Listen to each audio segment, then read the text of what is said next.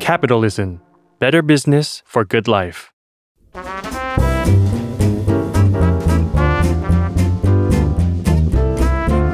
ปงนปตี ธุรกิจรอบครัว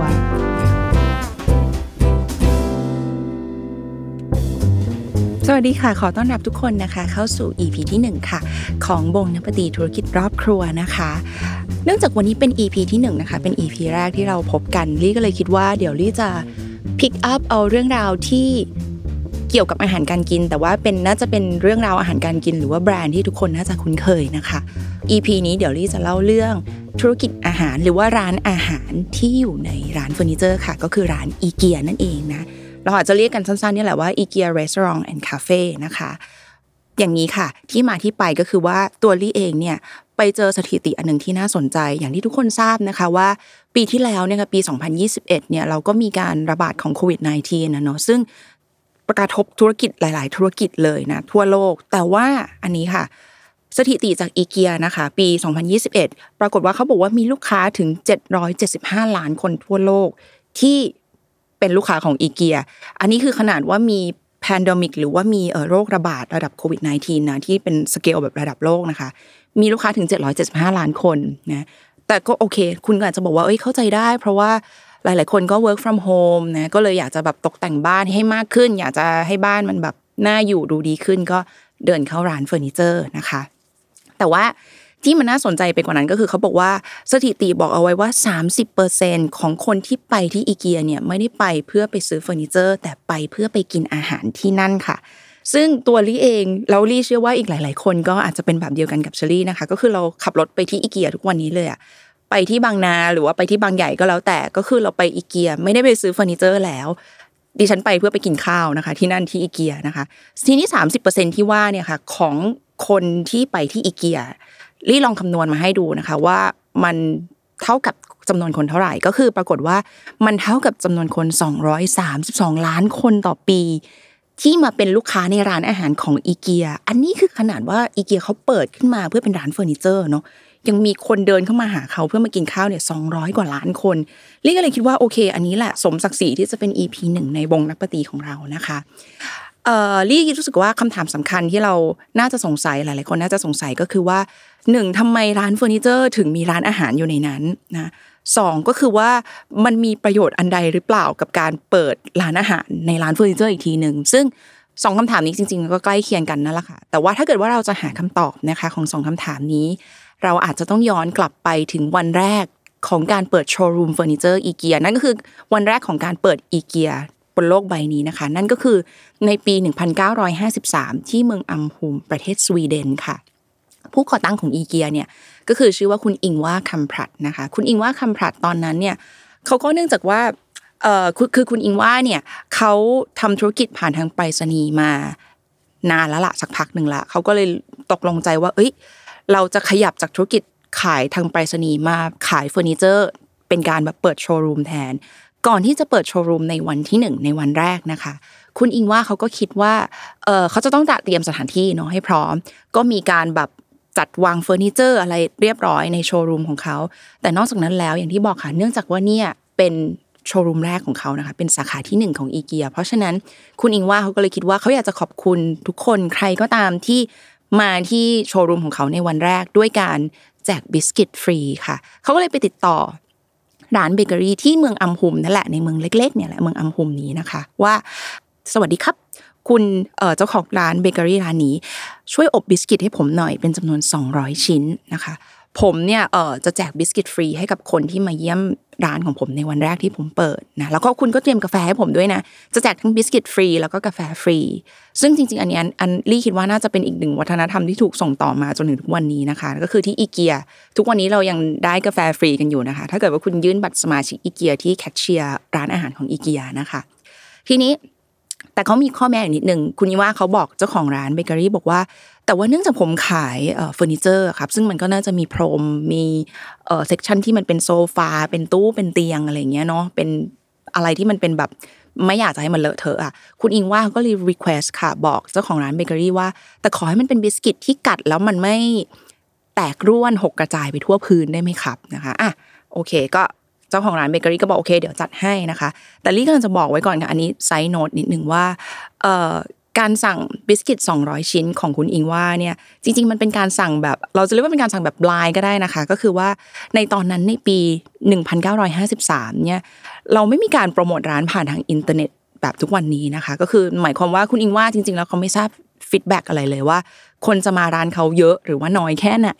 นะวิธีการโปรโมทของเขาก็คือว่าเขาไปซื้อ พื้นที่ในหนังสือพิมพ์ แล้วก็โปรโมทร้านอีเกียเนี่ยผ่านทางช่องทางในหนังสือพิมพ์อยู่สองสามฉบับนะคะ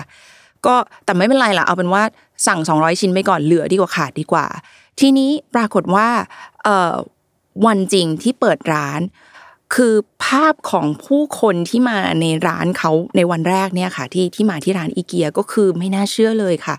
คือออกันอยู่เต็มหน้าร้าน แล้วก็ต่อแถวยาวไปมีรถจอดอยู่ข้างทางเต็มไปหมดนะคะ ถือว่า feedback คือดีมากๆของการเปิดร้านวันแรกและมองด้วยตาเปล่า คือประมาณได้เลยว่าบิสกิต 200 ชิ้นนี่คือไม่พอแน่นอนนะคะ คุณอิงวาร์ก็เลยบอกทีมงานบอกว่าไปซื้อบิสกิตมาเพิ่มเลยจากร้านอื่น ๆ ก็ได้ทำยังไงก็ได้ให้มีบิสกิตมาเพียงพอแจกกับคนที่มาร่วมงานในวันแรกนะคะ ปรากฏว่าก็นั่นแหละค่ะก็คือเราอาจจะนับได้ว่าเออ บิสกิตทุกชิ้นที่มีอยู่ในเมืองอัมฮุลท์ในวันนั้น มารวมกันอยู่ที่ร้านอีเกีย ซึ่งเป็นร้านเฟอร์นิเจอร์นะคะ พอจบงานวันแรก มาคำนวณดู ปรากฏว่าแจกบิสกิตไปทั้งหมดประมาณ 1,000 ชิ้น คุณอิงวาร์นะวันนั้นเองเขาแบบบรรลุในธรรมเลยค่ะว่าเฮ้ยการที่เราทำให้ลูกค้าที่เดินเข้ามาในร้านเราอะอิ่มท้องแล้วก็อารมณ์ดีเฮ้ยเราขายของได้เยอะขึ้นน่ะ โอเค เพราะฉะนั้นนี่แหละค่ะนี่คือ policy และนี่คือนี่คือสิ่งที่คุณอิงว่าติดอยู่ในใจเลยว่าเฮ้ยเราจะต้องทำให้ลูกค้าของเราอะไม่หิวเมื่อเดินเข้ามาในร้านเฟอร์นิเจอร์ของเรา พอจบจากช่วง Grand Opening ไปแล้วนะคะ คุณอิงว่าก็ยังดำเนินการแจกต่อไปนะคะ ไม่ได้แจกบิสกิตแล้วคราวนี้ แต่ว่าแจกเป็นน้ำส้มคั้นสดๆแทน ซึ่งในช่วงนั้นก็ยังถือว่าเป็นอะไรที่ใหม่ แล้วก็ อาจจะเรียกได้ว่าหรูหรานะคะสำหรับร้านเฟอร์นิเจอร์ทั่วไปก็คือเป็นการแจกน้ำส้มคั้นสดให้กับทุกคนที่เดินเข้ามาในร้าน เพราะว่าอย่างที่บอกค่ะ คุณอิงว่าเขาถือคติว่า ถ้าทำให้ลูกค้ารู้สึกสบายตัวสบายใจ ท้องอิ่มอิ่มท้องไว้ก่อนเนี่ยก็คือขายของได้เยอะขึ้นนะคะ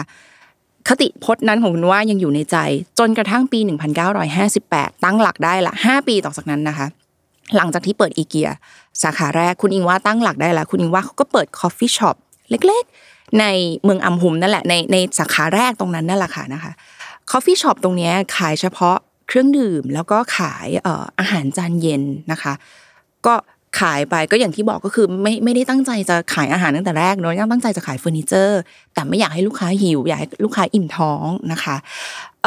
สิร์ฟอาหารจานเย็น จนกระทั่งอีก 2 ปีต่อมาค่ะในปี 1960 คุณอิงว่ามีการเอานำเข้าเอาเทคโนโลยีนะคะ เป็นเทคโนโลยีใหม่มากสำหรับตอนนั้นก็คือเตาอบไมโครเวฟค่ะ ในรุ่นแรก ๆ เอาเข้ามาจากสหรัฐอเมริกา อันนี้เป็นการปลดล็อกหลาย ๆ สิ่งหลายๆอย่างสำหรับอีเกียร้านอาหารในอีเกียแล้วก็คุณอิงว่ามากๆนะคะ เพราะว่าเวลาที่เรานำเข้าเอาเทคโนโลยีเตาอบไมโครเวฟเข้ามาเนี่ยหมายความว่าคุณสามารถอุ่นเนื้ออุ่นไก่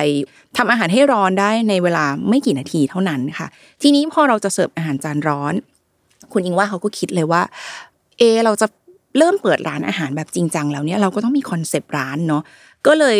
brainstorm กันค่ะในทีมว่า อืม concept ของร้านอาหารในอีเกียเนี่ยเราจะขายอะไรกันดีนะคะ คุณอิงวาร์ยกมือเสนอเลยบอกว่าขายอาหารแบบ Viking Nosh ดีไหม Viking Noshมันคืออาหารแบบชาวไวกิ้งนะคะทีมงานในอีเกียก็เลยถามคุณอิงวาร์ว่า แล้วอาหารชาวไวกิ้งนี่คือขายอะไรนะครับนะ คุณอิงวาร์เนื่องจากเขาก็เป็นพ่อค้าขายเฟอร์นิเจอร์นะเป็นพ่อค้าเขาไม่ได้เป็นนักโภชนาการหรือว่ากูรูวัฒนธรรมอาหารอะไรก็แล้วแต่เนาะเขาก็ตอบได้แหละแต่ตอบได้แบบไม่เคลียร์เท่าไหร่ทีมงานก็อะโอเค ไม่เป็นไรไหนๆคุณอิงวาร์เสนอไอเดียนี้มาแล้ว เอาไอเดียนี้ไปปรึกษา celebrity เรียกว่าเป็น celebrity กูรูทางด้านการตลาดและการอาหารในสมัยนั้นนะคะ ชื่อว่าคุณแมทส์นะบอกว่าคุณร้านอีเกียของเราเนี่ยอยู่ที่เมืองอัมฮุลท์นะครับ เออแล้วเราก็จะเปิดร้านอาหารในอีเกียอีกทีหนึ่งเราขายอาหารแบบชาวไวกิ้งดีไหมคุณแมทคอมเมนต์กลับมาสั้น ๆ เลยค่ะ บอกว่ามันเป็นไอเดียที่แย่มากเลยครับ คือคุณอย่าทำเลยไม่ work หรอกนะ แต่ว่าคุณแมทเนี่ยเขาไม่ได้ติอย่างเดียวนะคะ คุณแมทเขาก็ติแล้วเขาก็แนะนำด้วยบอกว่าในในร้านอีเกียเนี่ยมันอยู่ในเมืองอัมฮุมใช่ไหมครับ ซึ่งเมืองอัมฮุมเนี่ยอยู่ในแคว้นสมอลัน แล้วทำไมคุณไม่เปิดร้านอาหารที่ขายอาหารจากแคว้นสมอลันล่ะ นั่นเลยค่ะ จึงเป็นที่มาว่าอาหารที่เรากินกันอยู่ในทุกวันนี้เนี่ยที่อีเกียก็เป็นอาหารสวีเดนจากแคว้นสมอลันนะคะ แต่ว่าพระเอกของเรายังมาไม่ถึงนะคะ พระเอกของเราก็คือmeatball ใช่ไหม meatball สวีเดน meatball สวีเดนเนี่ยค่อยมาทีหลังนะคะ หลังหลังจากที่หลังจากที่คุณแมทเขาเสนอไอเดียมาแล้วก็คือ